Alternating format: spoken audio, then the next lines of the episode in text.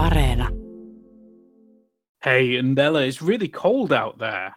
How cold is it? You know, I heard that it's so cold this week that Finland won't need special freezers for the COVID vaccines. Well, it is incredibly cold, and it is incredible that you've rolled the two big stories of the week into one terrible and inaccurate joke. It's what I do. But it's not just COVID and cold. We're also going to talk about the local elections. Shall we get started? Yes, let's do that.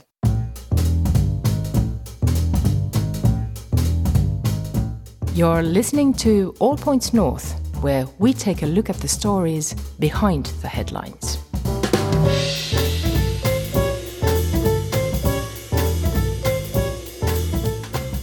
Hello and welcome to All Points North, the podcast that keeps you warm through the winter.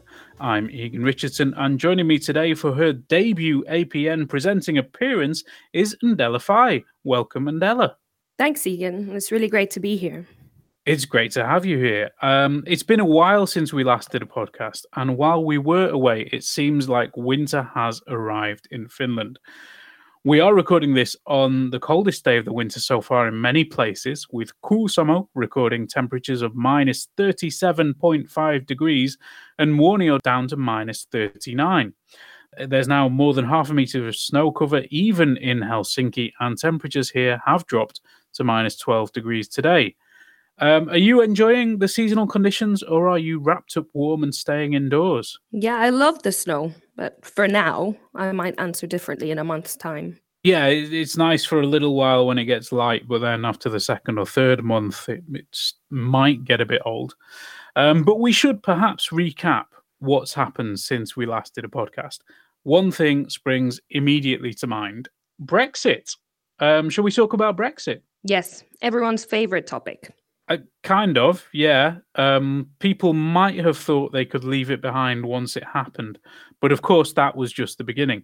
Things got a little bit more real on the 1st of January when Brexit did actually happen officially, or at least that's when the transition period ended after Brexit officially happened last January. So Britain is now outside the EU and promises to stay there with lots of implications for trade and the economy. But we're probably more interested in the human interest angle. Now, you did a story on people moving from the UK to Finland before the deadline hit. Why are people making such big decisions now? How have people's lives changed because of Brexit? Well, the main reason for people moving from the UK to Finland was the uncertainty of what it would mean for their families and in terms of their work. Many of the people I interviewed said that after the Brexit vote, they felt like they no longer belonged or even felt welcome in the UK. Yeah, I, I can attest to that. the The atmosphere has um, has changed in the UK uh, some somewhat since the Brexit vote. Um, but what kind of issues have people faced once they arrive in Finland? Well, some of them have found it's been really difficult to find a job or to settle into a new country, and the bureaucracy that's involved with the move. And then there's, of course, the language barrier. But still, quite interestingly, all of them felt that the negative aspects of life in Finland far outweighed those in the UK. Yeah, it, it was quite an uplifting story in the end. Um, people were optimistic about their new life in Finland and uh, I, I I really enjoyed it. I recommend everyone checks that out. It's available at yle.fi slash news, so go have a read. And good luck to all the recent arrivals from the UK. Hopefully, they can settle in and find their place in Finland. Now, there was one other Brexit story we covered over the Christmas period, and that's customs declarations. They're now necessary for any parcel sent between the UK and Finland that's worth more than 22 euros. It's another little piece of bureaucracy, and it's still not clear how it's going to play out. So, if you have had an issue with this, then do let us know. Remember, you can join the conversation too. Let us know what you think via Facebook, Twitter, and Instagram. You can also leave a voice message on WhatsApp, where our number is plus 358 44 421 0909. As we've been saying for the past however many months, we are in the middle of a pandemic. This week is no exception, as COVID dominated the news agenda once again. Uh, today, Thursday, we heard from the health minister and health officials that the situation remains serious. The new variants of coronavirus are a threat, and we need to maintain and even tighten restrictions. There was also some concern over low test numbers. It seems people are not getting tested at quite the same rates they were before Christmas. So the message this week seems to be maintain vigilance. It started on Monday when a group of scientists and other experts published an open letter asking for a more active policy from the government to combat the threat from these new highly contagious variants of COVID. The group advocates a so called zero COVID strategy that is elimination of the virus in Finland by harsh measures to suppress transmission. And it's already worked in parts of Asia, New Zealand, and Australia. And they want to see Finland do something similar. Yeah, I, I spoke to Pirta Hotulainen, who co signed the letter, and asked her how the group came about. I would like to say that if we would have been really happy how Finland is proceeding, this group would never exist. So we were many scientists and the medical doctors in a Twitter. This is Twitter is really the kind of starting point. I was already thinking that we should have some actions, something more than just trying to get heard in Twitter. And I started to organize at the same time, also medical doctors started to organize themselves. And then we came together. There was also the Sirpa Pietikäinen, the European Parliament, and she was also asking a little bit same that the scientists should now say what they are thinking. So this is totally independently organized and we ended up to have professors, scientists from many different fields. And I think this has this has been our strength that we have a lot of expertise and from different angles of views. Pirta told me that while the Helsinki region has strong measures in place already, those in power could think about clamping down on restaurants and bars and scaling back contact teaching in schools. The new virus variants make us the new situation because I think we all were just waiting that we get vaccinated and everything is fine. But now, if the new variations are coming to Finland, as they are already here, but they are hopefully not yet spreading, the threat is that they start to spread very aggressively. And in that case, we should actually suppress very aggressively as well, because we can end up the situation as, as the Ireland is nowadays, that the new cases are just shooting up and it's very difficult to control this kind of situation. So we should actually act before we are in this crisis. It's funny she should mention vaccines because I'm really looking forward to getting mine, but it seems like that might take a while. Yes, me too. Uh, the relief will be huge. Once everyone is inoculated, we will be able to socialize more and maybe even go back to the office, but it's not quite working out as planned. Finland has not received enough vaccine doses so far, and this week Prime Minister Sanna Marin asked the EU to speed up the deliveries. Yes, she sent an open letter to Ursula von der Leyen, the president of the EU Commission, asking her to provide an explanation at next week's summit. And with EU member states all somewhat dissatisfied with the process, that promises to be a bit of a showdown. It does. Um, now, to find out a bit more about the vaccine rollout within Finland, I spoke to Hanna Nohynek from THL. She's their vaccine expert, and she was fairly open about what's gone right and what's gone wrong. For the reason that we haven't received the number of doses that we were expecting to receive of the um, BioNTech Pfizer vaccine. And uh, then the second is, is that there's delay in the AstraZeneca uh, adenovirus vector vaccine authorization, the marketing authorization. I mean, they were expecting that it, they would have received it by the end of uh, last year, and, and we could have rolled out but as you, as you know, that the European Medical Agency is discussing it oh, the fourth week of January. So, not all vaccines are created equal. Some are expensive and difficult to store. They're the high maintenance vaccines. Yeah, that's the Pfizer vaccine, the one that needs to be kept at minus 70 degrees until it's injected. High maintenance is right. Yeah, even in Finland, that's not the kind of vaccine you can just leave on the balcony when it's minus, uh, minus not quite 70 degrees. Uh, it's certainly a very demanding dose to give. Now, Nohynek told me that this has had all kinds of knock on effects because when vaccine contracts were negotiated, it was not clear which vaccines would be approved first. If it would have been an easy and cheap vaccine like AstraZeneca's, then who wants to be committed to millions of doses of an expensive and difficult vaccine from Pfizer? That has to deal with the with the numbers of doses that the Commission has negotiated. Uh, as you know, the portfolio of the Commission is, is rather broad, but at the time when those were being negotiated, one couldn't predict on which ones of those vaccines move fast and which move slower. So, so that that's why the portfolio has got uh, right now they've got seven vaccine candidates in there, and and uh, thinking that in case some get delayed, then there will be others that will be faster. And and now uh, the prediction on which would be fastest uh, didn't didn't uh, like fall in line. So the EU tried to order different vaccines to cover all eventualities, but they didn't quite get it right.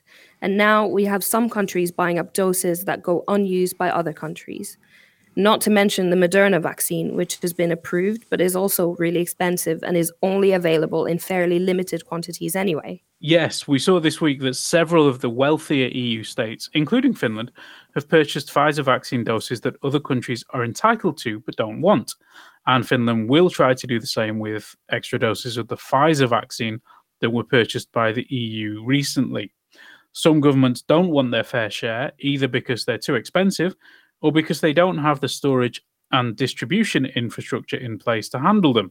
They're waiting for the lower maintenance vaccines for the bulk of their purchases. Now, Finland has done reasonably okay on that front, according to all available information, and vaccines have been stored at the right temperatures and so on. But the problem is just that there aren't enough of them. The big question, of course, is when we will all get the chance to be vaccinated. And I did ask the question I did, of course. Um, here's what Hanna had to say. I've answered that when I'm optimistic, I say that by midsummer or so, yes, those who would want to have the vaccine will be vaccinated. But then, if my answer is realistic, seeing all these delays that we've seen and on the unpredictabilities, then I would rather say that uh, it most likely will be after summer. But you know, you, you don't necessarily know. It so much depends on on how many doses of vaccines we will be getting from the AstraZeneca, because those will be manyfold in comparison to the uh, BioNTech Pfizer. So if the AstraZeneca shipments meet our expectations, then uh, then even midsummer might be realistic.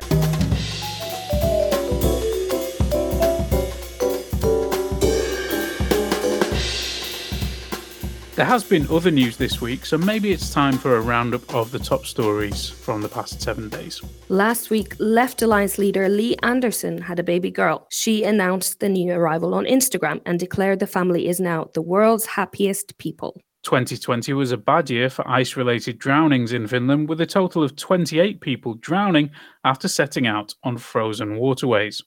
The year before, that figure was just six. Finland announced it was to test all arrivals at Helsinki airport for coronavirus as part of stepped up measures to slow the spread of the pandemic. Finland is also suspending all flights from South Africa and Ireland because of concerns over the new variants. Flights from the UK were already suspended. We reported that tax officials are reminding people to fill in their tax returns properly so they get all the deductions they're entitled to for working from home. Full details on our website, and you can fill in the details in your tax form online. A trial began of the daughter of a man accused of faking his own death after he was deported from Finland to Iraq. She had claimed compensation and secured a ruling against Finland from the European Court of Human Rights. As we mentioned at the top of the show, winter has arrived in Finland. There is half a metre of snow on the ground in some parts of the capital region, and temperatures are now well below minus 10 degrees, even here in Helsinki. Sports stores are running low on skis, and police have reminded motorists to remove snow from their cars properly before they set out.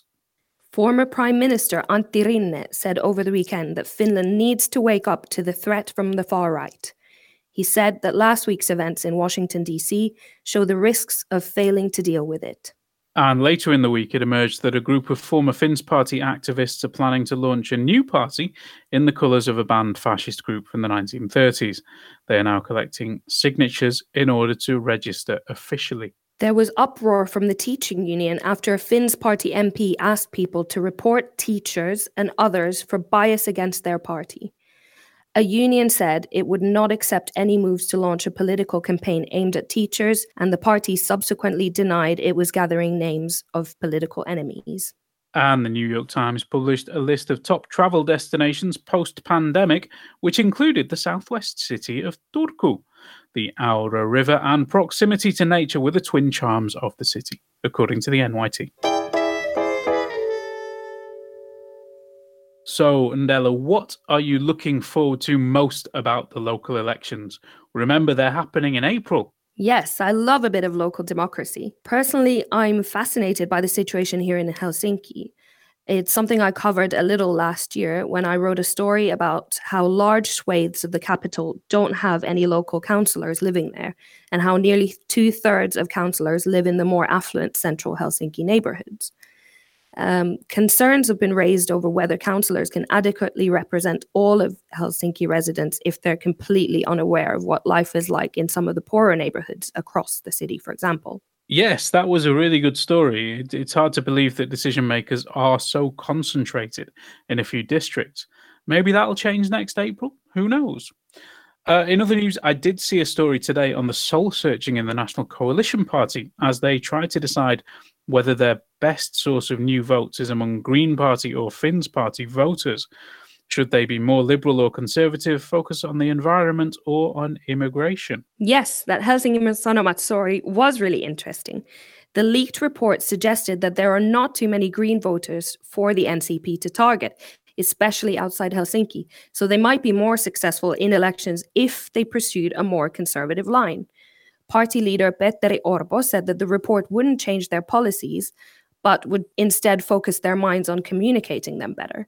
But then politics is communication, right? And if they don't do well enough in the local elections, Orpo might not be leader for much longer. Yes, that, that's one way the local elections might have big long term national consequences. And that's why we've already done a few stories on the elections, including an important one on a snafu at Turku Registry Office. They had not been registering foreign students properly, so the students could miss out on their right to cast a ballot if they don't get that fixed. That's a really important issue. Foreigners often don't know they're even eligible to vote, but they are most likely as long as they're legally resident in Finland. So please do check and try to vote. It's very easy, especially with the advanced polling stations that pop up all over the place in the weeks leading up to the elections.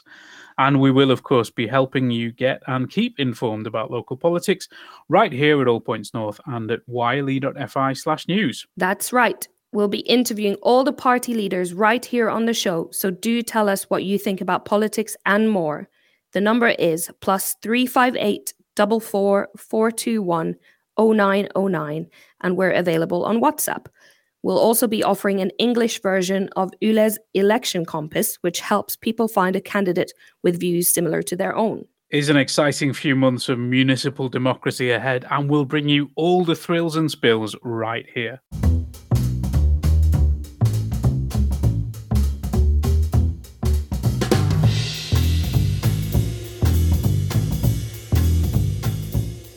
And I think that may be all we have time for today. I'm off now to enjoy a nice hot cup of tea, and over the weekend, I'll try to enjoy the wintry conditions. How about you? Do you have any special plans, Ndéla? Yes, my mission this weekend is to find the best hill for sledding. That's a really important mission. Uh, I, I am right with you there on that particular mission.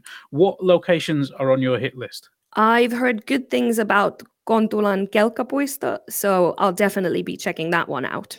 I've heard the same thing. We we we may we may also head there.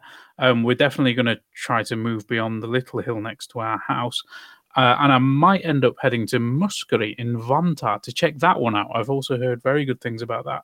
But please do let us know if you have any suggestions. Contact us via WhatsApp with tips, voice notes, and photos yeah, let's crowdsource the sledging tips. The number is plus three five eight double four four two one zero nine zero nine. Just drop us a line. And Ndéla, thanks for joining us today for your first podcast. It was fantastic to have you with us. And thank you, our audience, for supporting the podcast. Thanks also to Mark B. Odom, our producer and show editor today, and Anders Johansson, who is our audio engineer.